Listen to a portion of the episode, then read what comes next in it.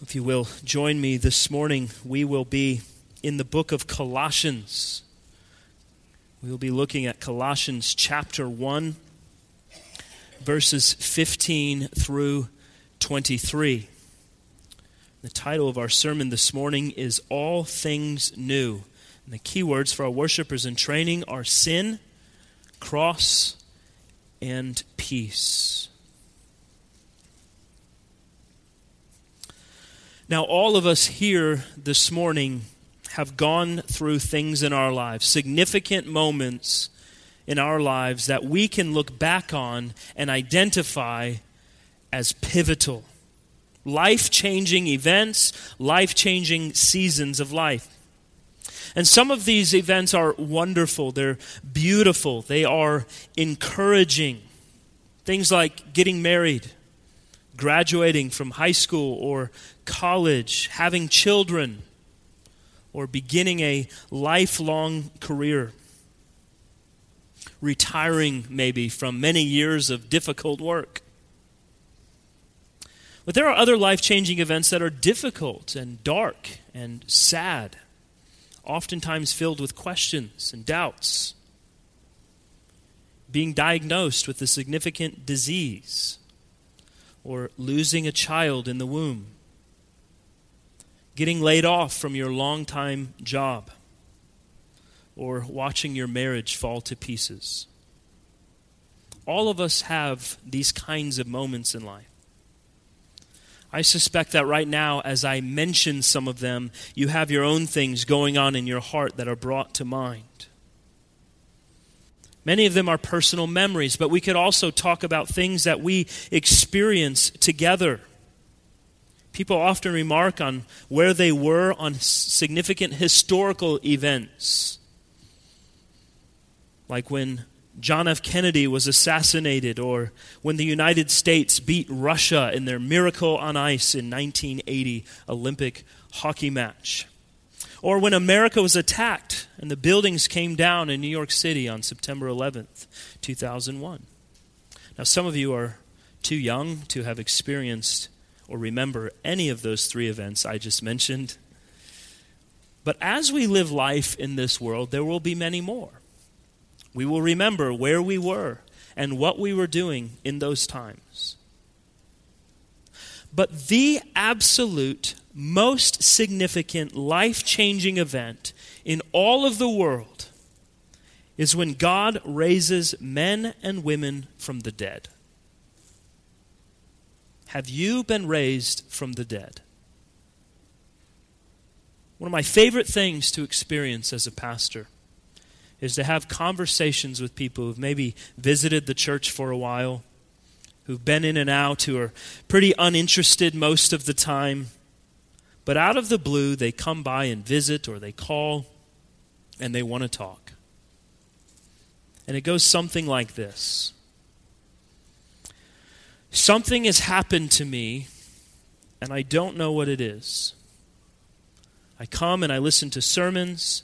They didn't mean anything, but last Sunday, all of a sudden I felt like you were talking directly to me, like nobody else is in the room all of a sudden I realized that I have rejected God. I've rejected His authority in my life, and I've lived for myself day by day. I've given no thought to what God requires of me. I never thought I was selfish. I never thought I was a liar. I never thought that I was anything other than a good person, but for whatever reason, I realized that I thought about myself all wrong. I am selfish. I am a liar. I am constantly living for myself with no thought of God. I don't care about other people. I care about getting what I want, and that's it. And as long as I get what I want, I'm happy. And I think I'm a good person. But for the first time in my life, I realize that's not true. I'm not a good person. It's the first time I ever thought about that. But for some reason, as soon as I realized all of these things, it seemed like this tremendous weight, this huge burden had been lifted from my life. What is going on? Have you heard that before? Maybe you have experienced that in your own life. In fact, as I look across the room, I can see several of you that I've had that conversation with through the years. There's something I know about our church specifically, and it's overwhelming to me everything, every time I think about it or talk about it. We are a people who, for the most part, are first generation Christians. We're not raised in Christian homes. We were not raised in the church. A few exceptions to that, but for the most part, that's it. Most of the time, many of us were saved later in life. That is amazing. You know what that means? That collectively we have a lot of garbage in our lives. Stories that we can tell that we are not proud of. Difficult things that we have walked through and had to deal with, and regrets that we carry along. We have some great memories. We have things that we've gone through together and individually and in our families, but we have a lot of dark things that we wish weren't there.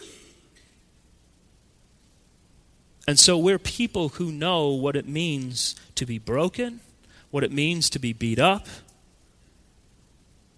We know what life can be because of deep sin. And yet, we are people who have experienced grace upon grace upon grace upon grace. We haven't assumed we have it all together. We haven't assumed, hopefully, that we just need Jesus to help us clean up a few things. But hopefully, we've recognized how incredibly our, our lives were messed up until Jesus changed them radically.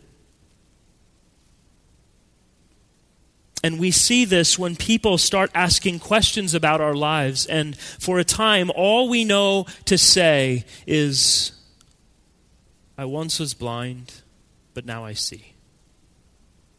Or to just say what we end up saying the rest of our lives in Sunday school Jesus. It was Jesus. But really, that's a great question. What happened? What happens to a person who loves their sin, hates God, is always seeking to glorify themselves, but then all of a sudden they love and desire and long for and want more of and strive with everything inside of them to bring glory to Jesus Christ? It's what Jesus calls the new birth. It's what happens through the power of God in the gospel to change dead, cold hearts to make all things new in Jesus Christ. So that's what we're going to look at this morning. I want for us to consider how God has made a way for a people, a people who once despised the very thought of holiness, to then love and strive for God and all that He calls us to every day of our lives.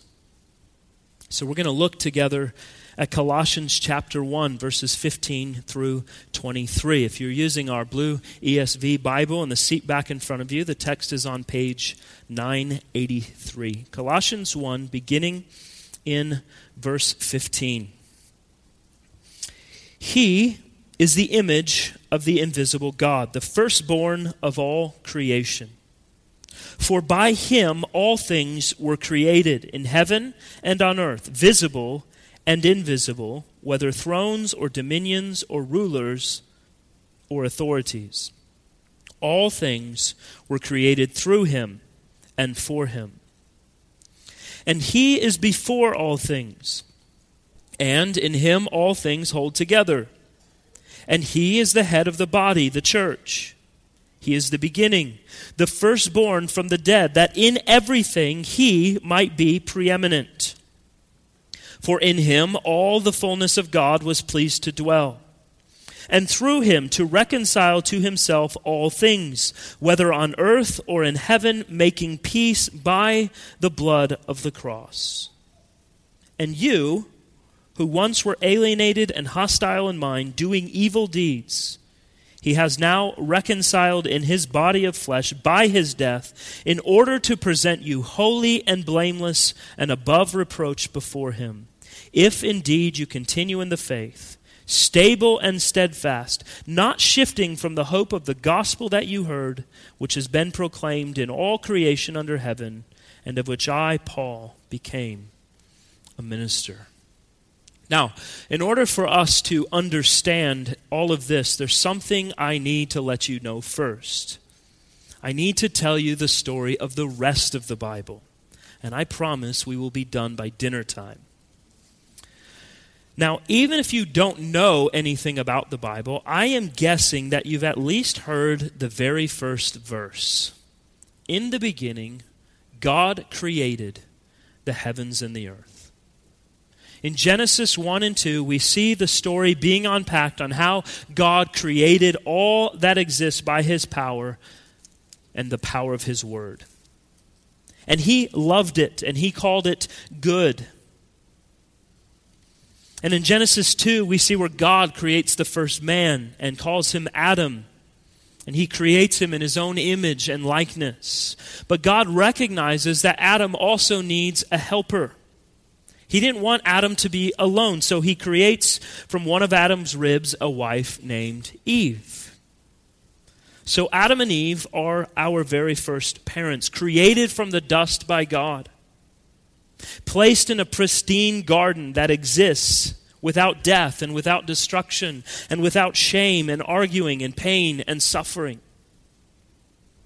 There was a perfect rhythm between God and man, a perfect communion that they shared. And, and God says it is very good.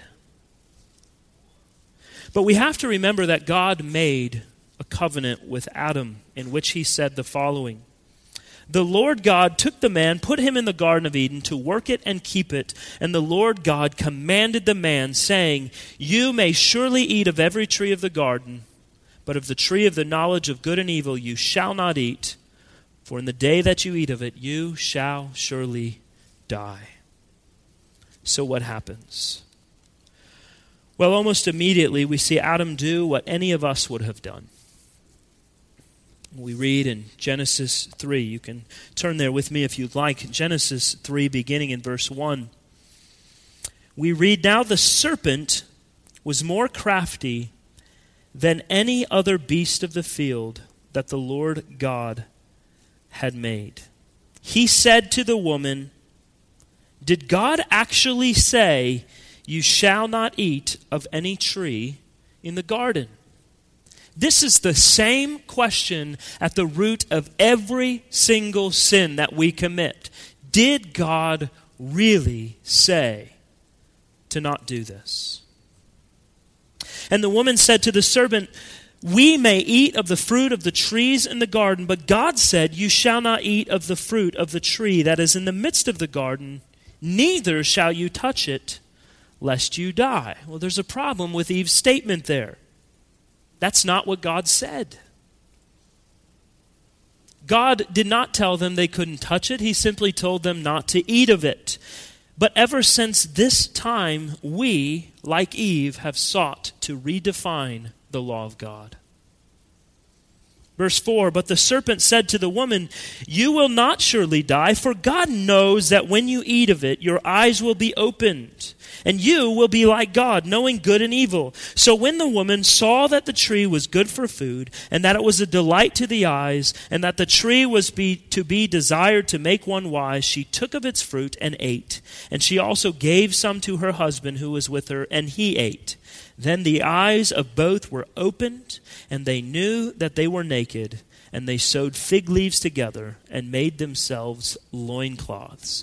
So Adam ignores his responsibility to lead his wife. He's passive, he's lazy, she's attacked by the evil one, and she falls and he falls with her. And they heard the sound of the Lord God walking in the garden in the cool of the day. And the man and his wife hid themselves from the presence of the Lord God among the trees of the garden. But the Lord God called to the man and said to him, Where are you? And he said, I heard the sound of you in the garden, and I was afraid because I was naked, and I hid myself. Humorously, foolishly, they're trying to run and they're trying to hide from God the same thing each of us does when we know we are in sin. He said, Who told you that you were naked? Have you eaten of the tree of which I commanded you not to eat?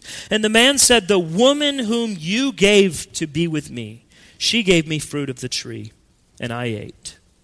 And so Adam blames God, and Adam blames Eve, but he says nothing of his own heart.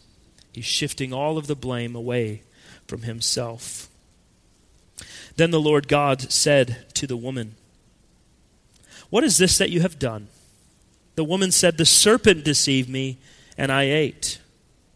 The Lord God said to the serpent, Because you have done this, cursed are you above all livestock, and above all beasts of the field. On your belly you shall go, and dust you shall eat all the days of your life. I will put enmity between you and the woman and between your offspring and her offspring. He shall bruise your head, you shall bruise his heel. And to the woman he said, I will surely multiply your pains in childbearing. In pain you shall bring forth children. Your desire shall be for your husband, and he shall rule over you. And to Adam he said, Because you have listened to the voice of your wife, and have eaten of the tree of which I commanded you, you shall not eat of it. Cursed is the ground because of you. In pain you shall eat of it all the days of your life. Thorns and thistles that shall bring forth for you, and you shall eat the plants of the field. By the sweat of your face you shall eat bread till you return to the ground, for out of it you were taken, for you are dust, and to dust you shall return. So God curses the serpent, he curses Adam, he curses Eve, and ever since the fall of our first parents, we have imitated them, doing the same stupid things and getting the same results. So there's this perfect union, this communion between God and man, but all of creation is fractured in a single moment because of a single sin a single instance of disobedience. And this didn't only destroy the relationship between God and man, but also the relationship between man and woman, and man and creation. And the result of it all is brokenness. And even if you claim not to believe a word of what I just told you, you can at least admit this. The world all around us is broken. You cannot honestly deny that. The world is messed up, and we encounter the results of that everywhere we turn. Relationships are broken, husbands and wives, and friends and neighbors. They come and go. We abuse creation. With food, we become gluttons. With drink, we become drunkards. With sex, we lust and fornicate. And the most heinous of all, man has assumed that God is a personal genie. We get from him what we want, but we laugh and we mock and we dishonor and we ignore all that he has commanded of us. Because in the end, we think he just needs to deal with it. Because after all, he loves me and has a wonderful plan for my life, right?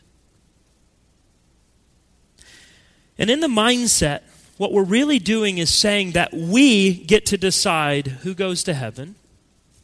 We get to decide who is cursed to hell by our own standard, by our own law, and our own idea of what is righteous and what is not. What is good and what is bad is in the mind of each and every man. But we have to know this when we sin against God, here's what's actually going on we are breaking His law, which is the only standard that matters.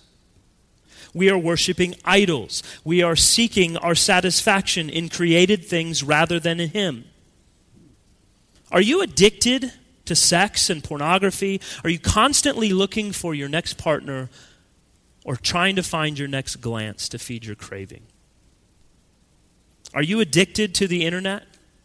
You always checking your devices to see if you have a message or looking to get the next follow up on something you want to know?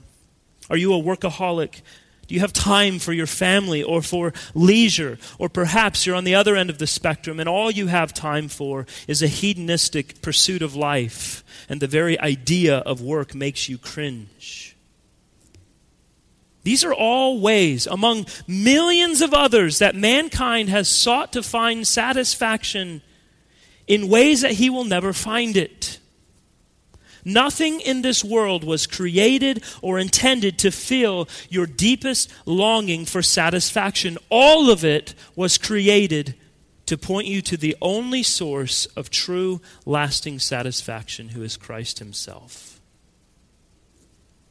It's become popular to soften the reality of sin against God and the righteous judgment of God. So we talk oftentimes about the universal problem of humanity in very different terms. For example, you might hear all of this referred to as a life without purpose or meaning. Or you might hear talk of the corruption of the world and all of its systems. Or that we're not living up to God's best for humanity. Now, are any of these things completely wrong? No but they don't get to the heart of the issue. Sin is a personal, blameworthy transgression of the law of God. It is our doing what God has forbidden. It's a complete rejection of the authority of the one who created us and sustains us. It is a rejection of the eternal King. Yes, sin results in a lack of purpose. Yes, sin manifests itself in corruption through the world in pretty horrendous ways. It is a terrible distortion of what God has created us for. But the true essence of sin is us deciding that we know and get to decide what is right and what is wrong, what is worthy of worship, and what our lives should look like. And as a result, as Paul tells us, we are dead in our transgressions and sins. Sin, from the very beginning, has resulted in death. It's not simply breaking some rules or doing a few bad things. It's not about our outward actions ultimately. Sin is an issue of the heart. And the heart is wicked and rebellious and unknowable. Sin is a personal offense against God and it demands and deserves his eternal judgment. That's why Jesus says in John 3:18 that we all stand condemned already. It's also why Paul explains in Romans 3 that terrible verdict that in the end every mouth will be stopped and all the world will be found guilty before God. And if we want to live, if we want life, we desperately need God's verdict over us to be something other than guilty. And apart from God's remedy, you and I can't fix this. It is who we were born to be, it is our nature as human beings. And you might say, Well, I'm not that bad. I'm a good person. But the Bible is infinitely clear God is storing up wrath for you. So all of your efforts and all of your works and all of your attempts at a good moral life amount to death apart from God's only remedy. So, how much of creation fell? All of it. Not one square inch of creation is unaffected by the original sin of our parents. And all of this sounds really bad and really dark. And it is. And some of you are thinking, I'm really glad I was invited to church today. So welcome. but there is really good news in the middle of God cursing all of creation we read right over it. It's one verse in Genesis 3. And God says to the serpent, I will put enmity between you and the woman, and between your offspring and her offspring. Satan will be the enemy of man throughout all of this life. However, he shall bruise your head, and you shall bruise his heel. Do you see that in the middle of a curse, God offers hope and restoration? God is going about bringing a descendant of this woman who will crush the head of Satan, even though his own heel will be bruised. It's hope, it's a promise, and it has already been fulfilled. And the rest of the Bible is about how God relates to sinful man and how God is working to bring about reconciliation between himself and man. So, how does he do it? Well, there's a lot of ways we can talk about God doing this great work. But most importantly, he brings about Christ. Christ who would bruise the serpent's head, even though his heel would be bruised in return.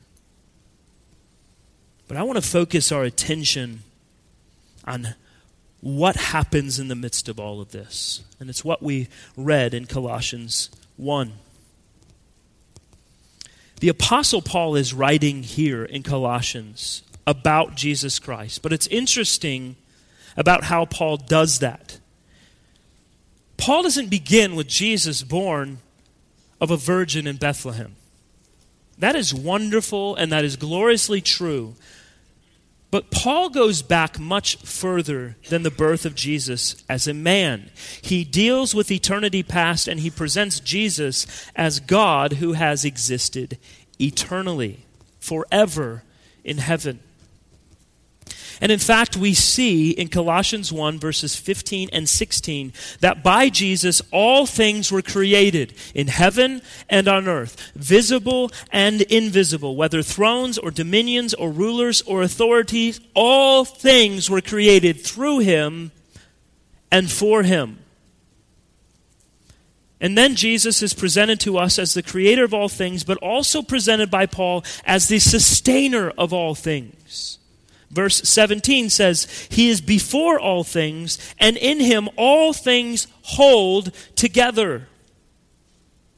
Listen, you are not breathing and sitting here right now because you are a vegan or because you exercise or because you take your Flintstone vitamins every day.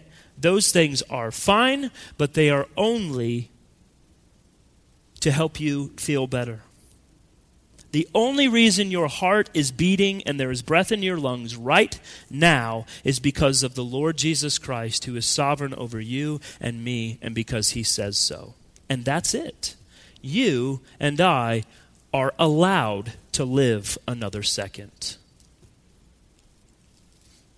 So here's how it all comes together Jesus existed before all things. He created all things, and now he holds all things together. So, what does that mean for him? Paul writes, He is the head of the body, the church.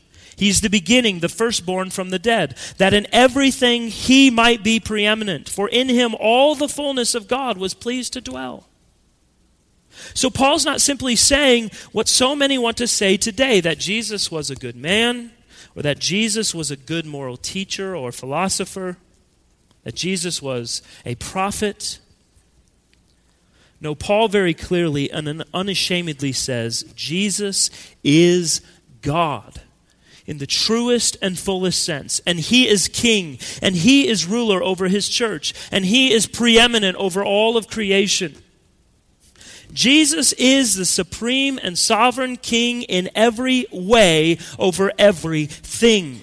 And there is not one atom of existence that has ever or will ever exist that Jesus doesn't have absolute authority over, for he has created it and he sustains it. And if there is anything admirable, if there is anything worthy of praise anywhere in all of the universe, it is summed up supremely in Jesus Christ. He rules with absolute supremacy. And though it may not seem so now, it is only a matter of time until he is revealed from heaven in flaming fire to give relief to those who trust in him and to inflict righteous vengeance on those who do not. Paul goes on in verse 20 and says, And through him to reconcile to himself all things, whether on earth or in heaven, making peace by the blood of the cross. Remember the promise of Genesis 3:15? This is it. Jesus Christ has defeated Satan and death and has made peace with man through the blood of his cross. What does that mean? What does that look like? When we talk about atonement, it calls to mind the evil that sin is and the necessary wrath that God has towards sin. And who wants to be reminded of their sin? I know in my flesh I don't. Who wants to hear about God who hates sin? Who wants to see themselves as needing forgiveness for their sin? But the atonement, as taught by the Bible, calls even more to mind. More than our sin, more than our need for atonement. The Bible calls to mind the unfathomable love of God to send his Son to take away our sins. The amazing grace of God to cover over our sins with precious, perfect blood from the sacrifice of the Lamb of God who is Jesus. That's what atonement is covering. Atonement is indeed a bloody business. Countless animals were slaughtered in the Old Testament. But this theme of Scripture, the atonement thread, it shows the blood of Jesus alone can cover over the sins of his people and wash them away completely and forever. Now recognize that the message of God's atoning love is not only for us we are to call everyone everywhere to behold the Lamb of God who takes away the sins of the world. Few spiritual topics are more divisive and more unifying at the same exact time. But a biblical understanding of the atonement brings the church together across tribes and languages and nations and even all throughout time. It is the mission of the church to make the atonement of Jesus Christ known throughout the world. So here's what all of this means God has a perfect standard that is revealed in His law. The standard is absolute perfection of heart and action in all that God commands. However, as we have already identified, there is not one man, one woman, or one child alive who can achieve God's standard. Since the fall of Adam and Eve, every person who has been born has been born into a state of sin and misery. All, that is, except for one man Jesus Christ. Jesus was born of a virgin by the power of the Holy Spirit, that he not be corrupted by the seed of man. He lived a perfect, sinless life, fulfilling the fullness of God's righteous law in fulfillment of a covenant made with the Father and centuries of prophecy. Jesus was hated. He was mocked. He was ridiculed by the people of his day. He was crucified on a cross of wood. And so we have a perfect, spotless, righteous, blameless man who is God, who's nailed to a cross and left to die.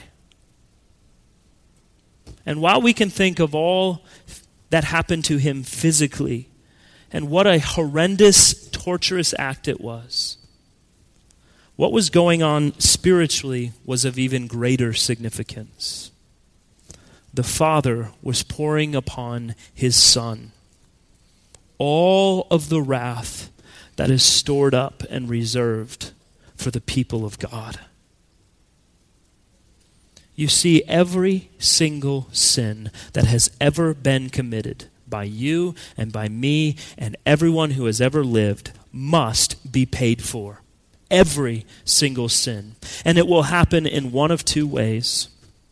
Either you will pay for your own sin for the rest of eternity, condemned and cast away from God in everlasting torment, or Christ has paid the penalty for your sins already upon the cross. He has died in your place. And so, what has happened is what we call the great exchange. My sins were given to Christ, and his righteousness has been given to me because he took upon himself all of the wrath that I deserve. We read earlier, 2 Corinthians chapter 5. God made him to be sin who knew no sin, that in him we might become the righteousness of God. That is the pivotal moment in all of human history. God making a way that we would have peace with him. And Paul tells us in verse 20 peace with God came by way of the blood of his cross. Peace with God came only through the slaughter of the perfect, spotless lamb in our place. That's atonement, that's covering. That is love. That's unfathomable love. And Paul goes on to tell us why that is so remarkable. Look again in verse 21. And you who were once alienated and hostile in mind, doing evil deeds, he has now reconciled in his body of flesh by his death, in order to present you holy and blameless and above reproach before him. If indeed you continue in the faith, stable and steadfast, not shifting from the hope of the gospel that you heard, which has been proclaimed in all creation under heaven, and of which I, Paul, became a minister. You see, it's the very thing we've talked about. You, Christian, were once alienated and hostile in mind, doing evil deeds. You, non Christian, you are alienated and hostile in mind, doing evil deeds. But God has made a way in Jesus Christ. He has made a way of reconciliation through the destruction of his own body and of his own flesh by his own death, that we might receive his righteous standing. And we know we have this righteous standing not because we say we do, not because we change a few habits and start coming to church, not because we've re- we've prayed a certain prayer or said a certain thing, but because we have repented of a life of sin and we've placed all of our trust and all of our hope and all of our faith and find all of our assurance in Jesus Christ alone. And the Holy Spirit fills us with the desire to live for Christ instead of the world. And if indeed you continue in the faith, stable and steadfast, not shifting from the hope of the gospel, you will be found righteous before God.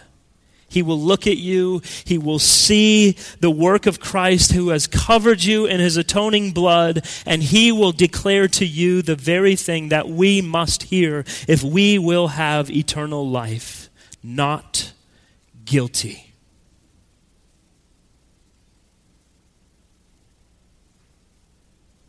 Friends, there are some of you here this morning who have a lot of questions, and I'm thankful you're here. Some of you are here and you think you've heard this a thousand times, and you're ready to go eat lunch. But just hear me out and we'll be done. God tells us he does not wink at sin.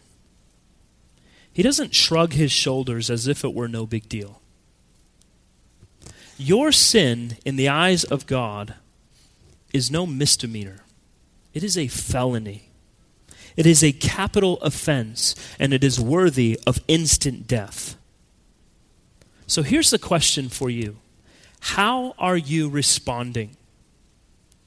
There are at least five different kinds of people listening to God's word this morning. I'm going to address four quickly. The first is the reckless sinner. You hear what I'm saying, and you roll your eyes, and you harden your heart. And I assure you, God does not take that lightly. I'm a good person. I'm here at church. I dropped a few dollars in your plate. You people and your holier than thou talk. You preacher with your hell, fire, and damnation. I don't need this. If that's you, I warn you and I fear for you. You are recklessly and carelessly waltzing through life, denying the God that you know exists and you're seeking to live on your own terms, you exist on very dangerous ground. But then there's also the awakened sinner. This is the response we long for. This is what we pray for and hope for. You sit here with a conscience full of arrows and you feel yourself bleeding out because of your sin. You are guilty you hear me, and the more I talk about it, the, the more you feel yourself sink in your seat, and the more you feel the weight of God's word and the weight of your sin, and you're thinking of all the ways you've sinned against God. All the things you've said, and all the things you've done, and all the things that are in your heart day after day after day, and week after week after week. And you know you are guilty.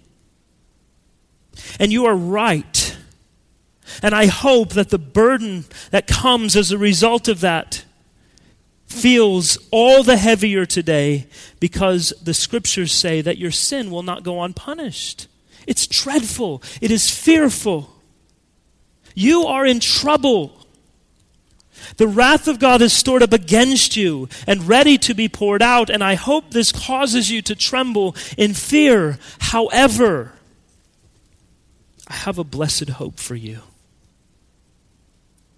In Exodus chapter 34, verses 6 and 7, God says that He is forgiving iniquity and transgression and sin, but will by no means clear the guilty. That seems like a contradiction, doesn't it?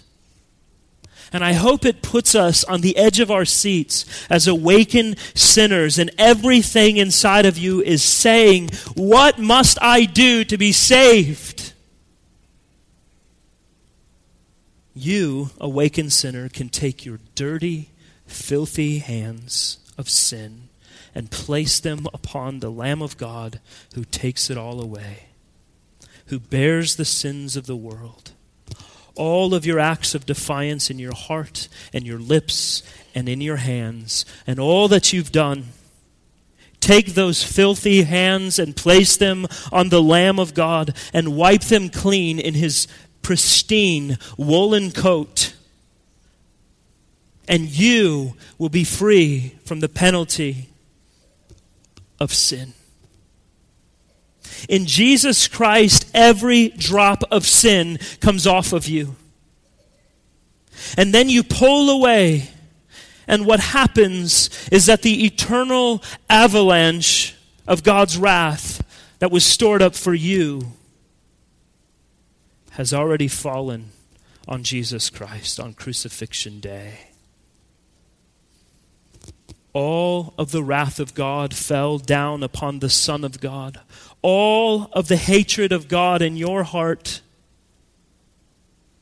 has been paid for and poured out on Jesus Christ so that we would not have to receive the very same treatment. Have you placed your hands upon the Lamb? If so, what is there left for you on Judgment Day? Not a single pebble to be stoned by, and not a single drop of blood to be shed. Not a single solitary grain of God's anger will fall on you because it has already fallen on the Lord Jesus Christ. Awakened sinner, I have the best news for you. Acknowledge your sin, recognize your sin, admit your sin before God, turn from your sin, and place your faith and your trust and your hope in the Lord Jesus Christ. Repent of your sin and believe the gospel. Believe that God the Father crushed God the Son for you, that you might receive all of his righteousness in your place. I pray for you today, and I will pray for you this week. I will pray that you cannot say or know anything other than all I know is that once I was blind, but now all of the sudden, all I can do is see. Jesus did it. He's real to me. And I pray that He will strike you with trembling and fear and cause in your heart for you to be born again. Well, another type of person here this morning is the bored believer. There are a few of you who hear all of this and think maybe that you've heard all of this before, and hopefully you have. Surely you have if you are a believer. You've repented of your sin, you're trusting in Jesus, but all of this is just sort of the same. Listen, if that's you, I am really worried about where your heart is. If you're not absolutely amazed that your world isn't rocked again and again and again by the good news of the gospel. If your communion with God has grown so cold that the gospel of God's grace doesn't overwhelm your heart and leave you amazed yet again, I am concerned at the state of your soul. I really pray that you at least hear me now, as difficult as it may seem right now. Because you're in a spiritual desert in your life. But I pray for you that you would go home, that you would fall on your knees and beg the Lord to open your heart, to open your eyes afresh, to be absolutely captivated by Jesus Christ, absolutely overwhelmed by his love and his grace towards you. You need to be amazed all over again by the good news of Jesus Christ. And I pray that you will do that and that you won't be found lacking in true faith in Jesus Jesus on the day of judgment. Are you a bored believer? May God be merciful and overwhelm your heart with joy in Christ this very hour. Well, lastly, there are also here this morning those who are smitten believers. It is those who are not doubting their salvation, but maybe ashamed of their lack of sanctification. Some of you feel beat up and battered. You're down on yourself because you feel like you're not making any progress in your walk with Christ. And you think, I'm so ashamed of myself. I tremble at the thought of what would happen if God held me guilty for the sin of my life each day. I could never stand. Who will rescue me from this body of death? That was the prayer of Paul. Well, thanks be to God through our Lord Jesus Christ. This is why it's important for us to know and to hear again and again the gospel of Jesus Christ because you know, even as a Christian, you will sin. But Jesus doesn't love you any less today than he did on the day he saved you, and he doesn't love you any less today than he will 10,000 years from now. He is growing you, he is shaping you, he is making you more holy, but he loves you and he cares for you. Brothers and sisters, he has died for you. The testimony of every Christian is that there is no way we could ever be saved apart from the mercy and grace of our Lord Jesus Christ because the sin of our hearts is so deep and so pervasive that we are constantly prone to rebel against God. But let's be honest about that. The real truth about us is that we are so guilty that the very Son of God had to be crucified to pay for our sins. So, if that's true, why would we ever pretend to be something other than what we are? Sinners saved by grace. That's what we are. And to act in any other way is to live a lie. And even more than it being a lie is that it's a denial of the grace of God and its necessity. The grace of God alone has the power to save us. And don't minimize the fact that God has made peace with you through the blood of the cross by denying the fact that you are who you are. Be honest about that. We need Jesus. That's nothing to be ashamed of. Something wonderful happens when we're willing to confess the real truth about ourselves and all of the sin in our lives. What happens is that we are able to see the real truth about Jesus and what he has done for our salvation. Jesus is the way, he is the truth, he is the life. And there is no way to get to the Father but through him. And so, the call of all of Scripture for all kinds of people, no matter where you find yourself this morning spiritually, is to look to Christ that you might live, because He and He alone can make all things new. Let's pray together.